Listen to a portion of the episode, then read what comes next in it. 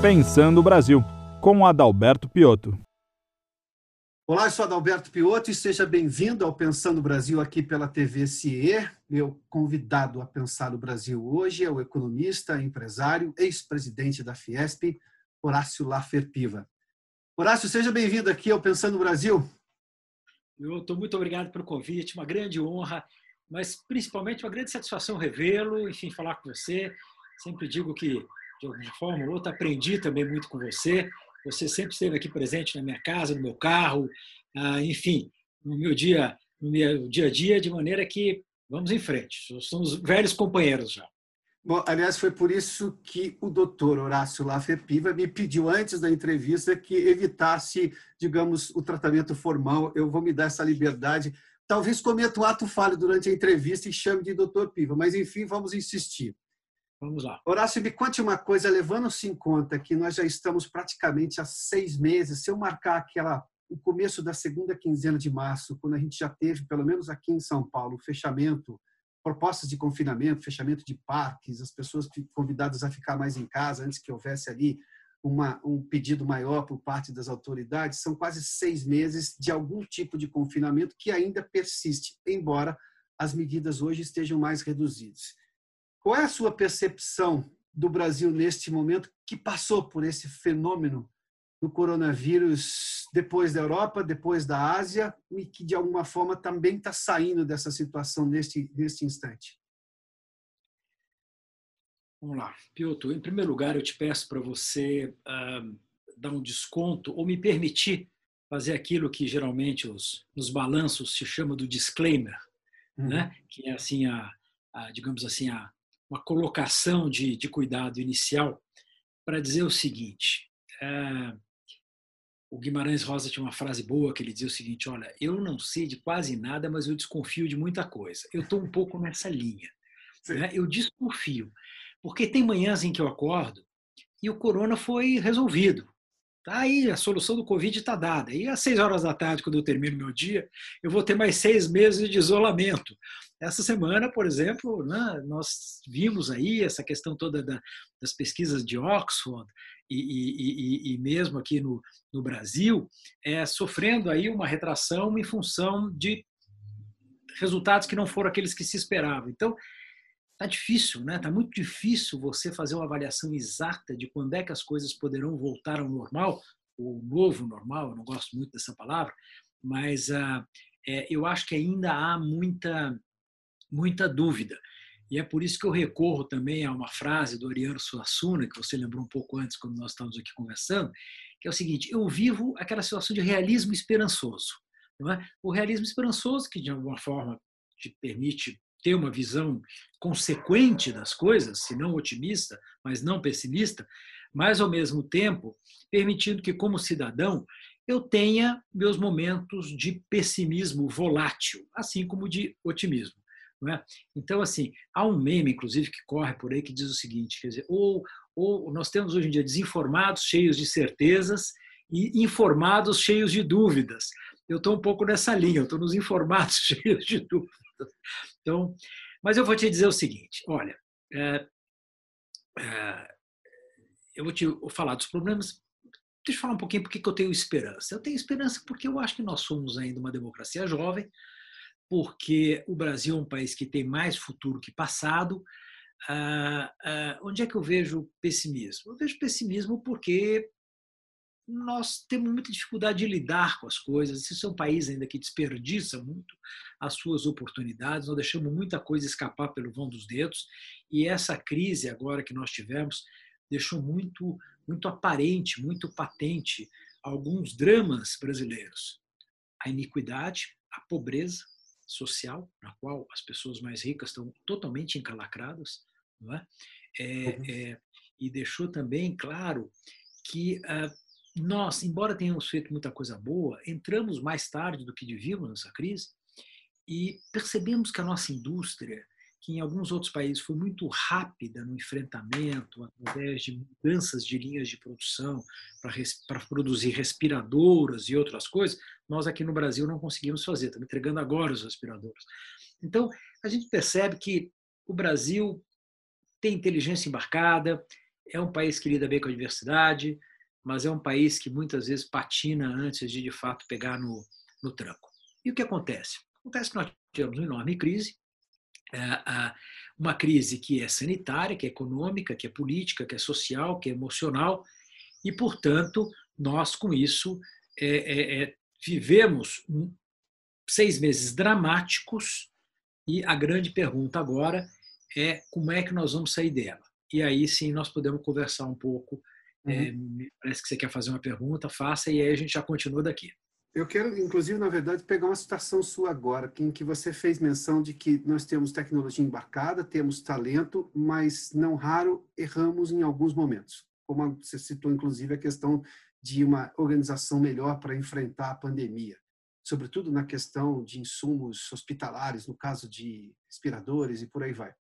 É, a gente não tem esse amálgama, Horácio, de conseguir juntar as coisas nas, nas horas que elas precisam, ou seja, uma, uma base forte, sustentada ali, porque nós estamos unidos em algum propósito. Eu não estou querendo fazer menção às divisões que nós temos no país do ponto de vista político, porque isso acontece no mundo inteiro e acontece na história a, a todo momento. Não, não é exatamente isso. É que, diante de um inimigo comum, convenhamos que a pandemia era um inimigo comum, a gente não ainda não é capaz de ter essa sociedade com amálgama só, ou seja, uma sociedade única tentando vencer aquilo. A gente continua discutindo as regras das coisas no meio da guerra. Perfeita avaliação. É por isso que o Brasil tem lidado tanto com essa polarização. É por isso que essa é uma das marcas desses novos tempos. Polarização, polarização, polarização. É por isso que o Brasil é um país muito bom de diagnósticos, mas na hora de realizar hum. fica perdido se perde nos meios e não nos fins. É por isso que a gente diz que tem tanta necessidade de criar um sistema de esforços cooperativos. Vantagens que eu vejo disso tudo é que, pela primeira vez, a sociedade se mobilizou um pouco mais, e você veja a questão do voluntariado, é, os empresários perceberam um pouco mais das suas fragilidades, e com isso eu fico olhando essa crise e pensando que talvez ela seja, inclusive, uma oportunidade civilizatória, não só para o mundo, mas em especial para o Brasil, que eh, tem tanto ainda por, por, eh, por fazer. Agora, Piotr, eu, eu, eu, eu não posso deixar de lado a minha observação hum. de que a gestão é absolutamente fundamental. E esse é um sistema presidencialista, portanto, não adianta nós imaginarmos que, uh, se a gente não tiver o primeiro homem da nação comprometido com a causa é, é, é, e liderando um momento de gravidade como esse, né? e nessas semanas tem passado uma série de, de filmes sobre do Churchill, né? Vendo como ele inclusive lidou na Segunda Guerra com com, com, com, com enfim com, com, o drama, né? Do, é, é, nós teremos muita dificuldade. A análise de risco nós até fazemos, mas como depois transformar na hora que o momento chega isso em ações eficazes, demandaria também um apoio muito maior por parte de Brasília. E Brasília, na minha opinião, é, é, Piotr, ela desconhece a gravidade da crise. Quer dizer, nós vimos aí uma série de propostas atabalhoadas, cheio de surpresas, né? Nós vimos problemas no Ministério da Saúde, assim como outros ministérios. Nós vimos em alguns momentos até uma certa situação de negação por parte do presidente do seu núcleo duro ah, em cima de uma série de coisas, e não estou uhum. falando nem e não estou falando nem do, do, do, do, próprio vírus em si, não é? Isso tudo atrapalha muito. Quer dizer, agora, o que nós tivemos? Nós tivemos uma crise sanitária, da qual ainda não se sabe tanto, não é? é, é enfim, o que nós sabemos é que nós precisamos de testes e nós precisamos de máscaras. É porque, inclusive, é, nós não sabemos se novas cepas não virão aí pela frente nós tivemos uma crise pública. Nós estamos chegando a um endividamento do PIB de quase 100%. Quer dizer, o próprio Tesouro já encontra um pouco de dificuldade de colocar os seus, os seus títulos. É? Então, a agilidade é, era fundamental. É, veio depois, mas muito segmento ainda não conseguiu sequer chegar ao crédito para o seu capital de giro. Nós tivemos, nós tivemos nós tivemos aí o problema todo da, da, da, crise política, percepção externa muito ruim em relação ao Brasil, o tema da insegurança jurídica muito claro, uh, o Congresso muitas vezes oportunista, né? pensando uhum. nas suas eleições, colocando jabutis através das pautas bombas, é, é, isso tudo isso tudo é, assusta. O, o, presidente Bolsonaro, em alguns momentos, ele substituiu o, o presidencialismo de coalizão pelo presidencialismo de colisão. É? criando muito mais atritos do que seria seria necessário, inclusive com o judiciário. Eu acho que a tensão ele é própria da democracia, é, é, Piotr, mas ela não pode ser permanente e destrutiva entre os poderes. E isso, de alguma forma, desarticula todo o sistema de entendimento da, da, da sociedade. Uma crise social, desemprego extraordinário, é? toda a corrupção, com medo de violência, enfim, pior do que isso, vai ser, vai gerar uma concentração de renda as empresas grandes, as pessoas que têm dinheiro, vão concentrar renda. Então, discutir como nós vamos retomar, discutir a capacidade do Estado de se financiar é fundamental. E uma crise emocional, com efeitos psicológicos muito claros, com efeitos do isolamento, com impacto de novos comportamentos. Ou seja, é uma crise muito longa, é uma crise muito séria. É, muitas empresas e empregas não vão sobreviver. É, é, é um empobrecimento geral o Brasil não será mais o mesmo, assim como a maioria dos países, mas é, então assim nós precisamos repensar a volta do crescimento com muito mais igualdade de oportunidade, com muito mais ênfase na perspectiva de aumento de acesso para os cidadãos, o Pioto, e com muito mais é, é, uhum. preocupação em tornar essa nossa estrutura é, produtiva, que já é muito competente na área da agroindústria, por exemplo, mais eficaz. E parte disso vem do quê? É, eu reclamo, obviamente, de Brasília, mas parte disso vem da onde? Vem da mobilização da sociedade, Piotr. A essência da resposta é a mobilização da sociedade. Aí eu vou entrar justamente nesse tema porque parece que essa concepção, claro que isso não é uma novidade, que a gente tem desigualdade social, mas isso ficou mais claro ainda agora. Não há quem consiga negar algo tão, tão evidente quanto esse. Mas eu tenho um nó fiscal no país. É, o governo se gastou mal e gastou muito mal lá atrás. Eu estou falando de governos anteriores, não somente deste, que na verdade tinha até um processo de enxugamento fiscal, mas enfim. O fato é que a dívida, a dívida é do país a dívida está lá e tem que ser paga. Eu tenho, ou seja, um orçamento muito curto para gastar, mas tenho necessidade de, por exemplo, melhorar a educação, porque isso melhora o acesso a uma série de bens, que as pessoas vão ficar melhores na vida, ou seja, elas vão ascender socioeconomicamente, mas, sobretudo, do ponto de vista de afirmação como cidadãos do país. Quem paga essa conta? Como é que a gente consegue recursos? Porque, em algum momento, além da mudança ah, de consciência em relação ao problema, que obviamente é o princípio de tudo, chega uma hora que a conta chega. O Estado tem um limite para gastar. Claro que a gente pode sofisticar o custo do ponto de vista de qualificá-lo melhor, porque ainda a gente tem gasto muito de qualidade muito ruim. E isso também, tá, cada, cada, cada levantamento que se faz, a gente descobre isso com muita frequência. Mas a gente vai precisar de mais dinheiro. Se se falar em aumentar imposto nesse país, o país dá uma pirueta de costas. Pronto, é simples assim. Se eu falar em empréstimos do exterior, eu vou ter que dar segurança jurídica para investimentos aqui, vou ter que melhorar o ambiente político, que também leva algum tempo para começar a ter recursos de fora.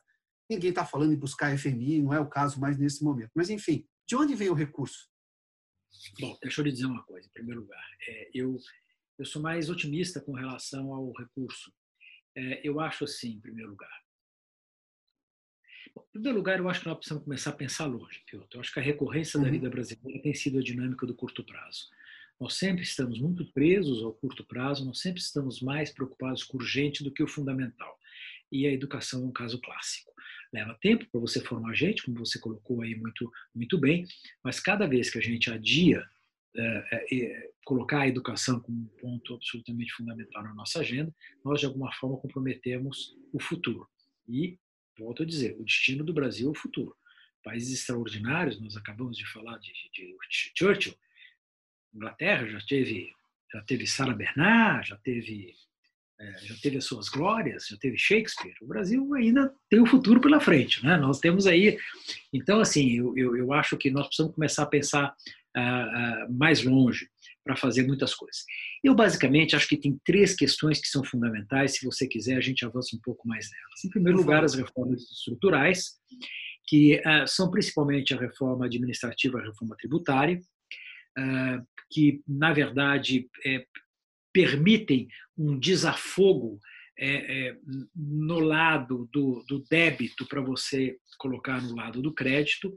A segunda questão é o tema da segurança jurídica, que você colocou aí.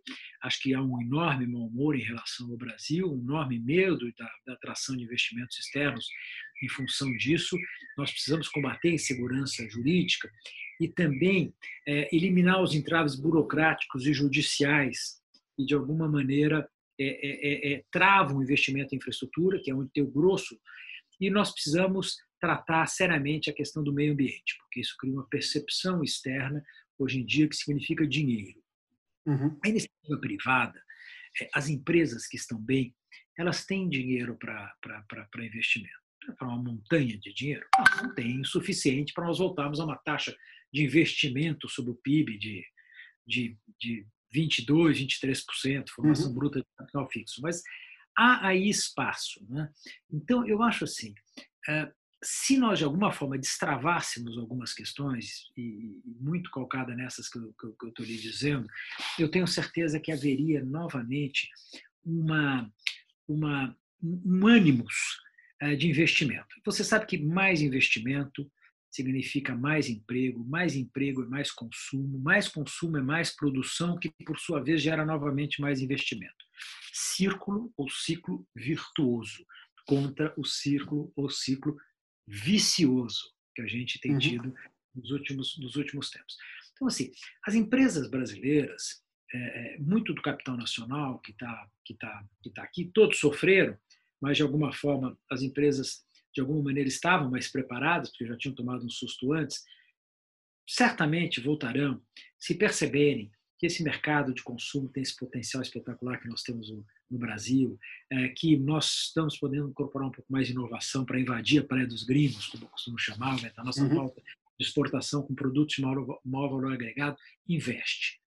Certamente, se o governo puder trabalhar um pouco melhor no tema das PPPs, mesmo que ele não tenha os recursos, mas trabalhando nos elementos que permitam você tirar estes gargalos, né, melhorar a, a, a, eficiência sistêmica da, da, da, da economia, mergulhar as agências reguladoras e a legislação de regulação, isso também cria uma expectativa muito boa de atração de capital externo. E se a gente provar que o Brasil é uma potência ambiental de fato e que está combatendo aqueles focos que porventura tem trabalhado muito mal, feito muito mal, como por exemplo a, a, a, Amazônia, eu não tenho a menor dúvida, pelo que dizem os meus gringos investidores na companhia, assim como toda a conversa que a gente tem fora, de que há, que há uma intenção de investimento nessa, nessa, nessa região do mundo onde o, PPP, o poder de compra, né, é, é, é, pode melhorar pode melhorar muito.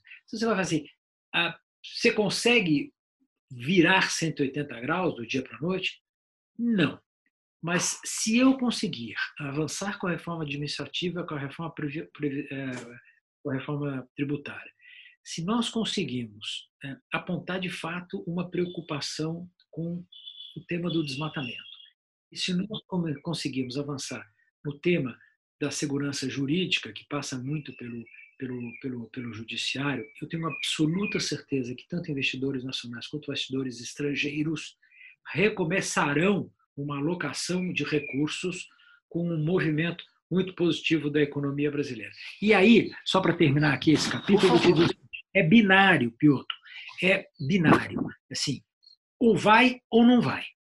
Entendeu? Quer dizer assim, ou nós fazemos o que tem que fazer, e de fato o Brasil dá um salto qualitativo e quantitativo importante, ou nós não fazemos o que temos que fazer e a boca de jacaré crescerá numa velocidade cada vez maior em relação aos países desenvolvidos e nós vamos perder isso não é só perder espaço, nós vamos perder capacidade de retomar depois. Vai ficar cada vez mais difícil de retomar o papel que nós deveríamos ter.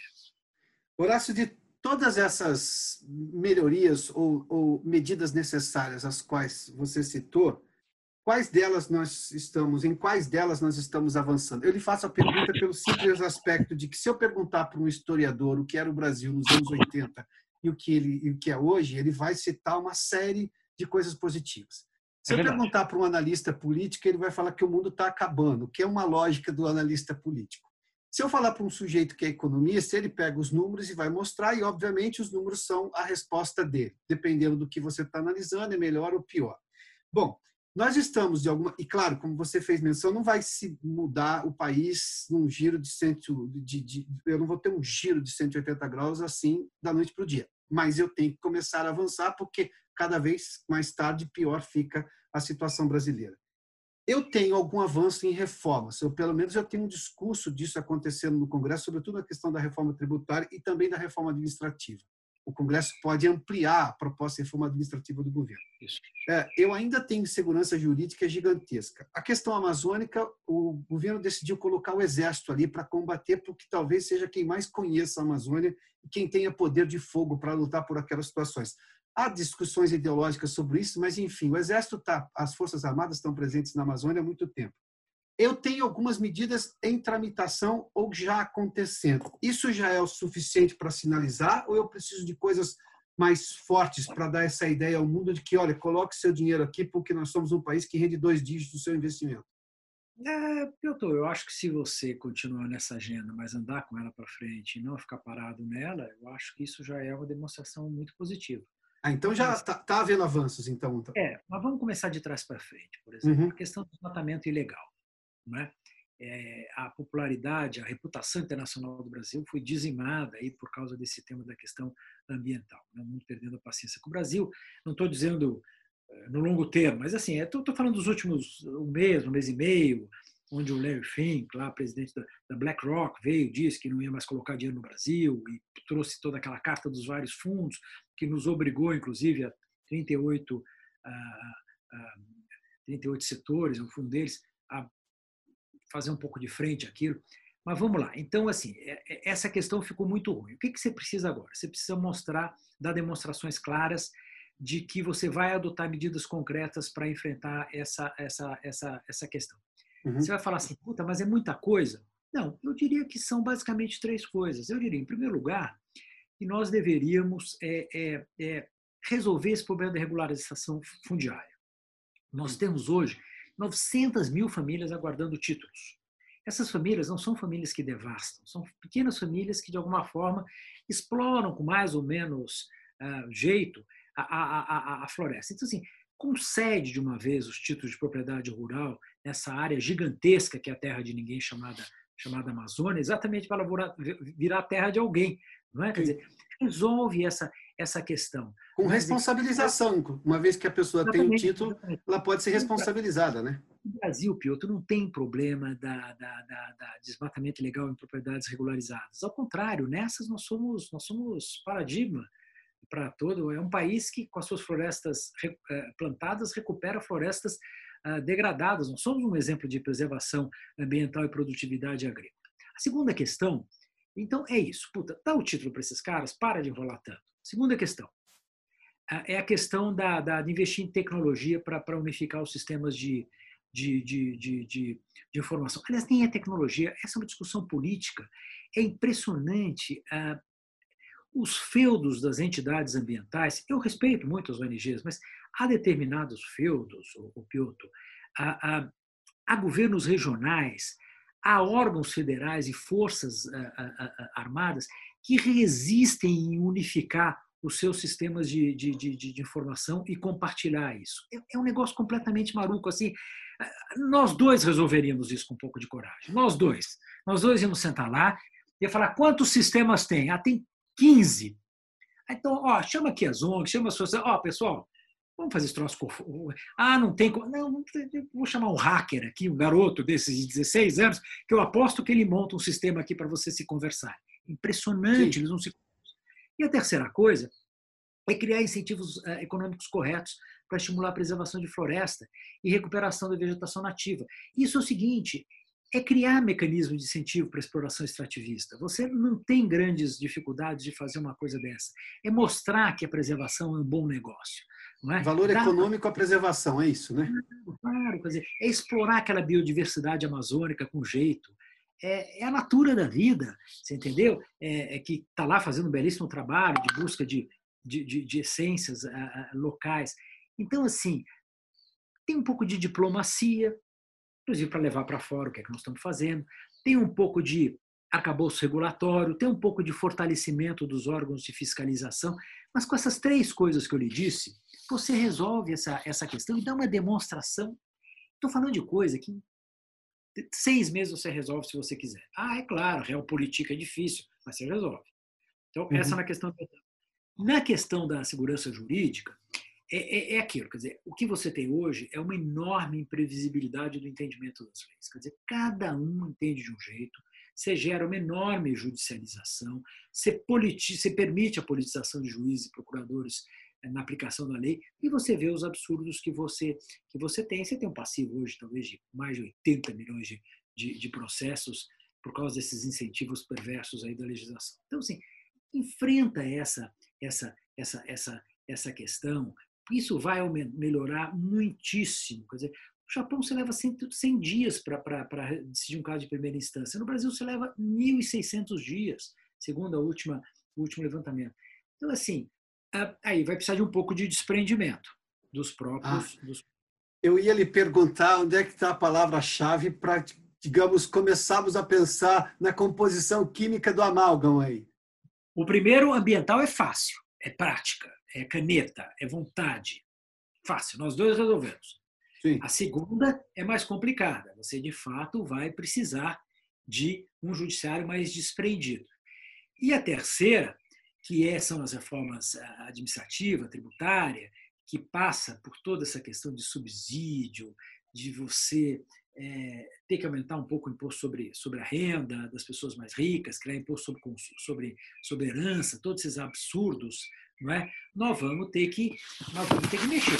Tanto a administrativa, que é enfrentar os privilégios do setor público, e aí é coragem, óbvio que eles vão chegar na porta, vão fazer barulho e tudo mais, mas uh, uh, não tem jeito, isso tem que ser de alguma forma uh, enfrentado, e eu acho que isso é muito a questão do, do, do, do executivo e do legislativo juntos, é, quanto, obviamente, aproveitar que é um clima melhor no Congresso e apontar, mesmo que às vezes as leis não sejam para implementação imediata e tenham que ser jogadas um pouco mais no tempo, aquelas medidas que de fato vão mudar e vão trabalhar. A questão administrativa é uma delas. Quer dizer, olha, foi dado um passo agora. Quem sabe você dá um segundo passo que tenha mais. Agora, na questão das contratações, foi dado um passo. Talvez você marque uma transição para fazer um ajuste do setor público o mero fato de apontar isso, de fazer uma lei, de combinar, já vai criar um clima mais que positivo. E a segunda coisa da tributária, vou te dizer, nós temos muitos diagnósticos, eles todos convergiram para duas ou três ou quatro propostas, uma do próprio Ministério da Economia, a famosa PEC 45, é, é, é, a, a 145, acho que é essa, esse é o 141, e você tem a, a, um pouco da reclamação desse imposto sobre transações, essa coisa toda, que seria uma talvez uma, uma, uma proposta um pouco mais dos comerciários. Eu acho que essa, essa, essas propostas estão ali uh, colocadas. Então, o que, nós precisamos fazer? Nós precisamos discutir, escolher um caminho e ir por ela. Está me parecendo que há uma boa disposição por parte do presidente Rodrigo Maia e do presidente Alcolumbre para que isso avance se perdem de vez em quando, porque obviamente o Colombo quer reeleição, às vezes o Maia também se encanta com isso, enfim, tudo isso que a gente sabe, Centrão entrando, eleições pela frente, tem complicações? Tem complicações. Mas pela primeira vez eu estou vendo uma compreensão melhor é, do que é que está acontecendo. Quando você começa a discutir, olha, vamos furar o teto de gastos, né? quando você começa a dizer o seguinte, olha, não terá recursos para investimento, e que talvez nem para as emendas de vocês, quando você começa a ver, olha, o Brasil deixou muito aluno nesses últimos seis meses as suas ineficiências, não é? Eu, eu tenho a impressão de que o medo une um pouco as pessoas hum. e elas começam a olhar isso com mais atenção. Então, eu tenho a impressão de que as propostas estão lá, Piotr, e aí cabe à sociedade, volto a dizer, não é? A sociedade, criar desequilíbrio para que as coisas avancem, reclame, pressione e faça com que o Congresso avance nessas duas medidas. Então, assim, eu acho que acho que os instrumentos é, para começar uma virada estão aí. Esse é seu realismo esperançoso, porque você citou aqui. Esperançoso, esperançoso, Pion. O esperançoso, é. esperançoso. Pois é, porque são todas realidades, essa, essa mal compreensão do Congresso, eu confesso, desde a reforma da Previdência, ainda lá, reforma trabalhista, perdão, ainda no governo eh, do uhum. presidente Michel Temer, ah, houve uma mudança completamente diferente no posicionamento do Congresso. A gente discute reforma nesse país desde o Fernando Henrique, diga-se de passagem. E elas não avançavam como avançaram recentemente. O realismo está aí. O Temer foi competente. O Temer foi competente. É, o que é esperançoso é que agora digamos, com a realidade na frente, não tem para onde fugir. A gente vai, vai enfrentar a realidade brasileira, então é isso? Eu tenho a impressão que sim. Eu, enfim, eu acho que está todo mundo um pouco cansado dessa situação. É, eu vivo dizendo, um país sem pretensões hegemônicas, sem problema de fronteira, sem crise natural, uh, um país que, que lida bem com a diversidade, um país que começa, de alguma maneira, a perceber, principalmente nas suas classes uh, médias e, e, e altas, o, o, o, esse desperdício de oportunidades, o qual nós falamos no, no, no, no, início. As classes menos favorecidas, muito ainda dependentes, muitas vezes inclusive de benesses do governo, basta ver aí o Bolsa Família, basta ver agora esse auxílio de 600 do, do, do Corona Bônus, é, como, como, como mobiliza. Mas, de qualquer maneira, a conversa andando um pouco, um pouco, um pouco melhor. É claro que eu tenho medo, Piotr. É claro que eu tenho preocupação. É claro que investido como sou no Brasil, essa coisa toda, é, é, é, fico às vezes muito assustado pelo fato de que quando nós fizemos a nossa primeira entrevista, lá no, talvez antes do ano 2000, nós devemos ter falado de reforma tributária nós dois. Eu não, me lembro nem você, mas certamente nós falamos desse assunto. E estamos aqui repetindo isso 20 anos depois. Então, assim, é claro que eu tenho medo da real política brasileira, da capacidade é difícil ajudar quem não se ajuda, né? Da capacidade do Brasil muitas vezes se, se atrapalhar. Mas eu, eu, eu sinto incômodo. Eu sinto a conversa com os meus pares diferente, é, com preocupações que antes eles não tinham. Meio ambiente ia para o departamento de marketing. Era um assunto uhum. de pessoas, de poetas verdes e veganos, entendeu? Não estava na agenda. Eu sinto essas coisas entrando. Mobilização eu sinto muito mais gente tentando ajudar movimentos como Renova, como RAPS, como Partido Novo, mais abertos a discutir, polarizados, sim, mas tudo bem, quer dizer, mas entendendo um pouco mais a lógica do, do, do, do, do Congresso e das suas, das suas, das suas, das suas forças. Ah, ah, eu sinto os economistas todos, de todos os lados, falando com mais preocupação. Alguns acreditam que o Brasil tem mais condições de emitir moeda, outros, obviamente, totalmente contra. Mas não importa, quer dizer, a discussão está aí posicionada. E sinto que a imprensa, que é um valor fundamental eh, de esclarecimento, ela andou sofrendo alguns ataques que também irritaram muito a sociedade brasileira, sabe? Pô, espera um pouquinho, também é assim também não. Quer dizer, me calar também não, não, vamos, não vamos por aí. Aí você tem lá o pessoal mais radical, mais polarizado, que diz que é isso mesmo, que tem que tal, que o Bolsonaro tem que ser duro, essa conversa toda que a gente que a gente escuta, mas o assunto de uma maneira ou outra está na mesa. Eu conheço muitas muitas pessoas assim com um pouco mais de tendência bolsonarista que fora batem no peito, mas dentro que apanham dos filhos, da mulher, é, de todo mundo, sabe? Quer dizer, uhum. então, sobre essas posições mais radicais, tanto a esquerda quanto a direita, elas estão mais sobre ataque. Ah, a solução é um centro? Não sei se é. Talvez um centro-esquerdo, dadas as nossas, as nossas iniquidades sociais. Mas, assim, é, a minha expectativa é que elas saiam um pouco dos extremos.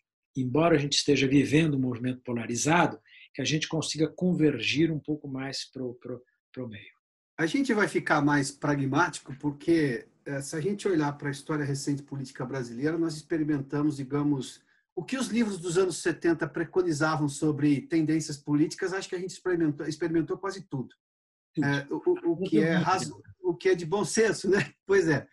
A gente vai ficar pragmático porque, independentemente de quem venha a ser ou que a, a mesma postura do atual presidente Bolsonaro, ou de um eventual segundo mandato dele, ou que ele venha a ser substituído, ou seja lá quem for que assumir a presidência da República, vai ter uma orientação política natural. Em algum momento ele gosta mais de alguma coisa do que de outra. Mas tem uma coisa que a gente percebe no mundo que tenta dar certo, que funciona, é que há um pragmatismo muito grande. Alguns é. governos teóricos, teoricamente de esquerda na Europa, ah, tem posturas que seriam, digamos, associadas lá nos livros dos anos 70 à direita. Mas aqui, é, democraticamente, aquilo funciona. Pragmaticamente, aquilo funciona mais. Enfim, a gente vai ser pragmático aqui no Brasil, porque eu acho que para a gente construir o tal do amálgama, né, que junte a sociedade nos grandes problemas, por exemplo, doutor, ah, doutor Piva, eu falei que eu ia me trair, né? Me trair agora, mas vamos lá. Horácio, vou lá, vou voltar à informalidade que você me pediu. Boa, boa. É, vamos lá. A, a, questão, por exemplo, da educação. Educação é um assunto que junta todo mundo no país. Ninguém vai se dizer contrário a uma boa educação, mas as pessoas se juntam para fazer uma educação de verdade. Eu digo que as pessoas desse país têm dois valores. Nós, como sociedade, temos dois valores reais. Nós não admitimos a volta de uma ditadura, nós somos democráticos, a gente, a gente aprecia a filha mais bela da democracia, que chama-se liberdade de expressão, para qualquer lado. Se for muito esquerda, de direita, pouco importa. Todo mundo quer ter o direito de falar. As redes sociais mostram isso, inclusive. E a gente não quer perder o avanço econômico que obtivemos com o Plano Real, porque nós aprendemos com planos econômicos durante todo esse tempo. Mas a gente não junta todo mundo, por exemplo, para falar de educação. E aí, lá na frente, eu tenho uma pesquisa mostrando que os empresários brasileiros reclamam, quando começa a ter um crescimento econômico, de mão de obra qualificada. Esse assunto é caro, obviamente, aqui ao CIE, mas é caro a qualquer pessoa que queira, obviamente, um país que tenha boa mão de obra, bem formada, que seja bem treinada, bem orientada. A gente vai se juntar por essa questão, por exemplo, da educação, que acho que junta todo mundo, mas não necessariamente uh, junta na hora de fazer? Eu acho que o CIE, por exemplo, é uma organização que sempre trabalhou sozinha, uma, uma, uma, uma heróica batalha num campo de guerra. É, mas que de alguma forma teve seu papel de mobilização e muitas outras estão se mobilizando agora. Quando você pega movimentos como Todos pela Educação, uh, Instituto Ayrton Senna, tantos outros que estão trabalhando muito nessa questão da educação e conversando muito mais do que conversar em qualquer outro outro momento. Empresários, inclusive, que estão assumindo algumas escolas, não, é? não só do ponto de vista de investimento, é, é, na, na, na, parte física, mas também é, discutindo muito mais a questão de como devem ser as, digamos assim, as matrizes curriculares, que tipo de educação você deve estar. Eu, eu, eu, eu penso que sim, eu acho que isso vai acontecer.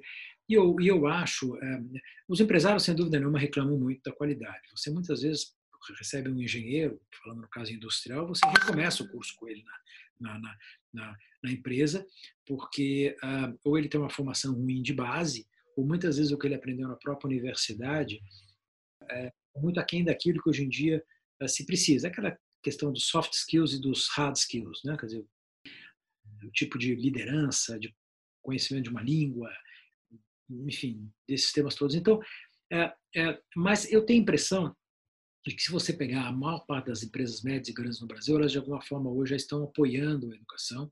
É, você está tendo discussões dentro de próprios segmentos é, organizados, como Senai e outros, é, de que tipo exatamente deve ser, de que tipo vai, vai ser feita. Uhum. Você começa a perceber hoje em dia parcerias muito maiores é, é, é, e criação de órgãos como a Embrap, no tema da inovação e outros, onde você consegue juntar pela primeira vez a academia, empresários que não se misturavam, eram como água e óleo, só brigavam, né? É, é, começam a trabalhar juntos. Então, eu tenho uma expectativa com relação, relação a isso. É claro que a grande malha ainda está sob as asas do, do governo, é, mas é, eu tenho a impressão de que há uma pressão constante para que isso seja colocado na agenda. Eu quero falar uma coisa para você, Piotr. É, é, pois não. Nós passamos aqui por uma experiência que é uma experiência muito dramática esses, esses últimos meses. Né? Muita questão foi discutida e muita gente teve acesso a discussões que não tinha tido antes. Através, por exemplo, de lives como essa sua aqui, não é? pessoas que têm ali um tempo, assistem, ouvem, ouvem outras opiniões e essa coisa toda. E aí é o seguinte, como é que nós vamos, como é que nós vamos lidar com esse tempo que a gente tem, que a gente tem pela frente é, é, é, é, agora. Não só nesses temas que nós falamos, na concentração de renda e tudo mais, mas é o seguinte: o que, que vai ser esse novo normal? Também palavra que eu detesto, mas o que será esse, esse mundo?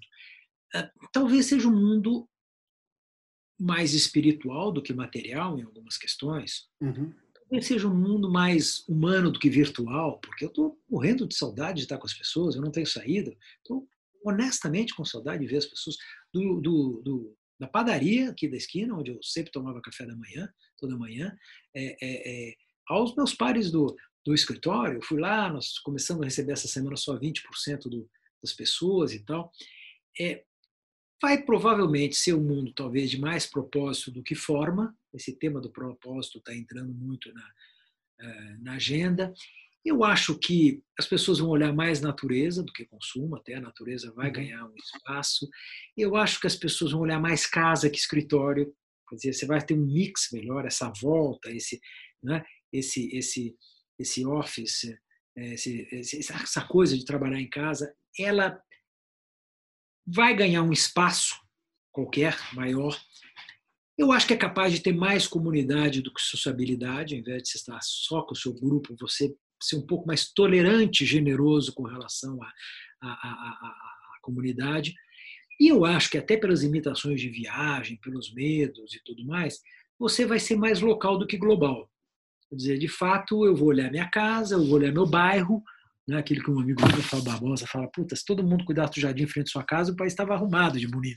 É verdade. Eu acho que você vai começar a olhar um pouco mais o local, eh, as oportunidades, o turismo, essa coisa toda.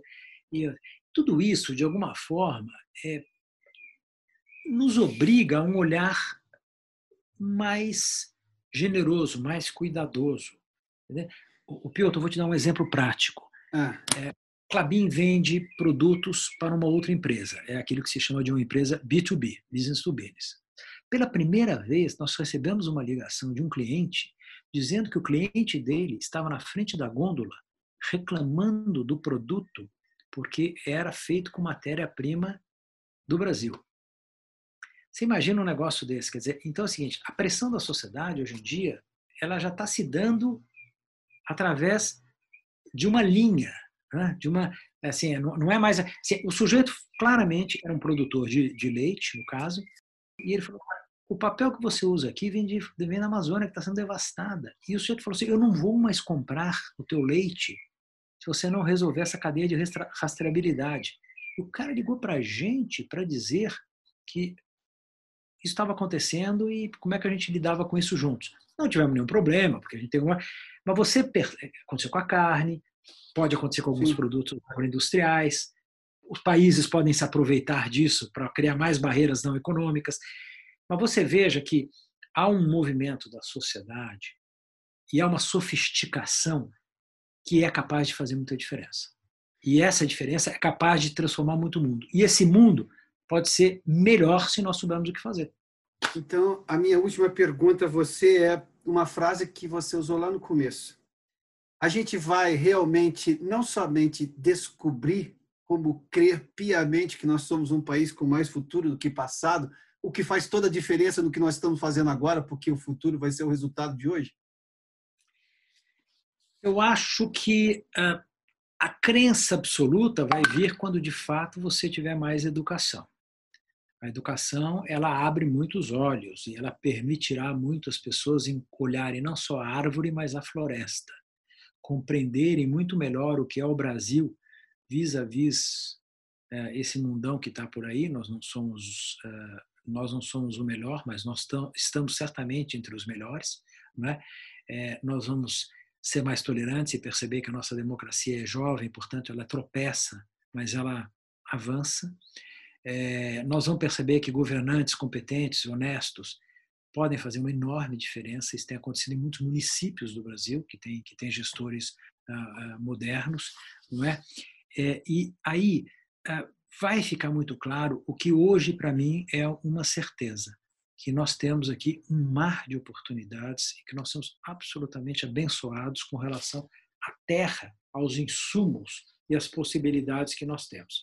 O que a gente não tem ainda é o grau de conscientização, o compromisso de mobilização, que você muito bem colocou, a, a, e a ação, não é? o sentido de urgência para transformar isso em vida melhor para as pessoas. Eu digo o seguinte para você: está tudo aí, falta, falta botar isso no liquidificador. Agora, há mais conscientização de que isso pode uh, ser feito. Razão pela qual eu volto a dizer na oportunidade civilizatória. E por que, que é binária? Porque se o Brasil perder tempo e perder essa janela de oportunidade, abre muito a boca de jacaré, fica muito mais difícil você recuperar, agregar mais tecnologia, porque o mundo está avançando com muita rapidez nisso, você concentra mais a riqueza nos países desenvolvidos, isso está avançando com muita velocidade. Se o Brasil escolher este outro lado, eu tenho certeza que a gente tem a possibilidade de recuperar uma parte do tempo perdido. O que é, no fundo, meu caro, o nosso legado, a nossa obrigação com os nossos filhos e os nossos netos. Horácio, obrigado pela gentileza da entrevista. Horácio Lafepiva conversou conosco aqui no Pensando Brasil. Obrigado, viu? Milton, muito obrigado, uma honra, como eu disse no início, uma grande alegria. Muito obrigado pelo espaço que você me permite e continue aí, porque você não é um entrevistador e nem é um jornalista. Você é um par que, com as suas perguntas, ajuda muito a qualificar as nossas respostas. Obrigadíssimo pela gentileza do debate que você me permitiu aqui, permitiu a todos nós. Obrigado, Horácio, uma vez mais. Um grande abraço a você, Pilto. Muito obrigado. Até mais. Este programa tem um apoio institucional do CIE.